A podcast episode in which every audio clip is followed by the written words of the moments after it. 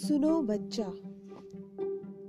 मन लुभा देने वाली, सीख सिखा देने वाली, मनोरंजक, रोचक कहानियाँ व कविताएँ।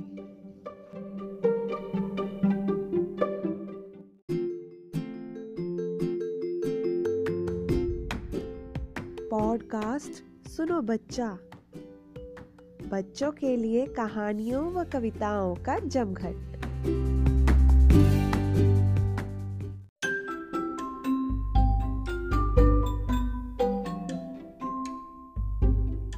आइए, शुरू करते हैं।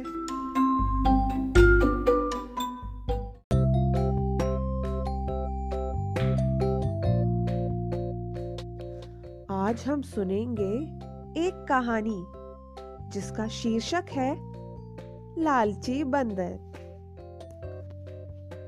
बहुत पुरानी बात है।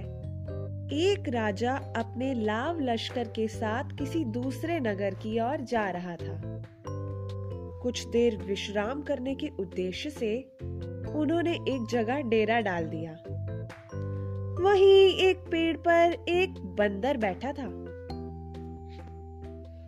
लोगों को वहाँ आया देखकर वह बहुत खुश हुआ कि अब उसे भरपेट खाना जो मिलेगा।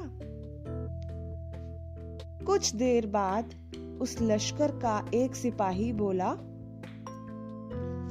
मैं जरा घोड़ों के लिए चने सुखाने डाल दूँ। और चने रखकर वह चला गया।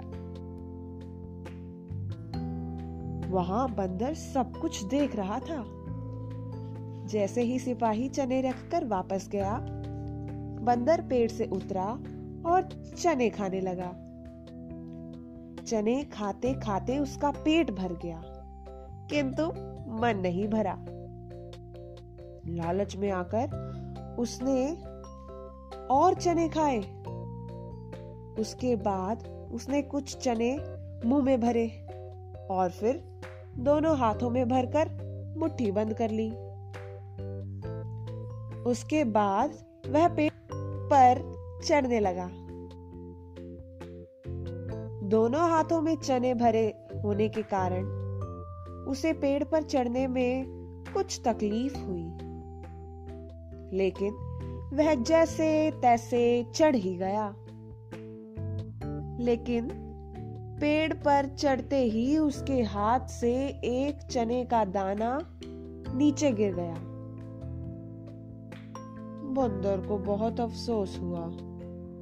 वह रोते हुए बोला, ओह, मेरा चना गिर गया। बंदर ने अपने हाथ के सारे चने फेंक दिए और नीचे उतरकर गिरा हुआ चने का दाना ढूँढने लगा। कहा गया? पता नहीं, मिलेगा भी या नहीं? तभी उसे ध्यान आया कि उसने तो अपने हाथ के भी सारे चने फेंक दिए। तब उसे अपनी मूर्खता का एहसास हुआ और बोला, वह एक दाना तो मिला नहीं, बल्कि हाथ से भी। सारे चने गवा बैठा मैं। इस प्रकार लालच में आकर बंदर को कुछ भी ना मिला। इसलिए कहा गया है, लालच बुरी बला है। जो है जितना है, जैसा है, उसी में संतोष करना चाहिए।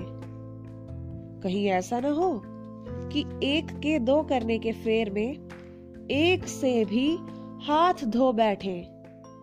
संतोषी सदा सुखी रहता है।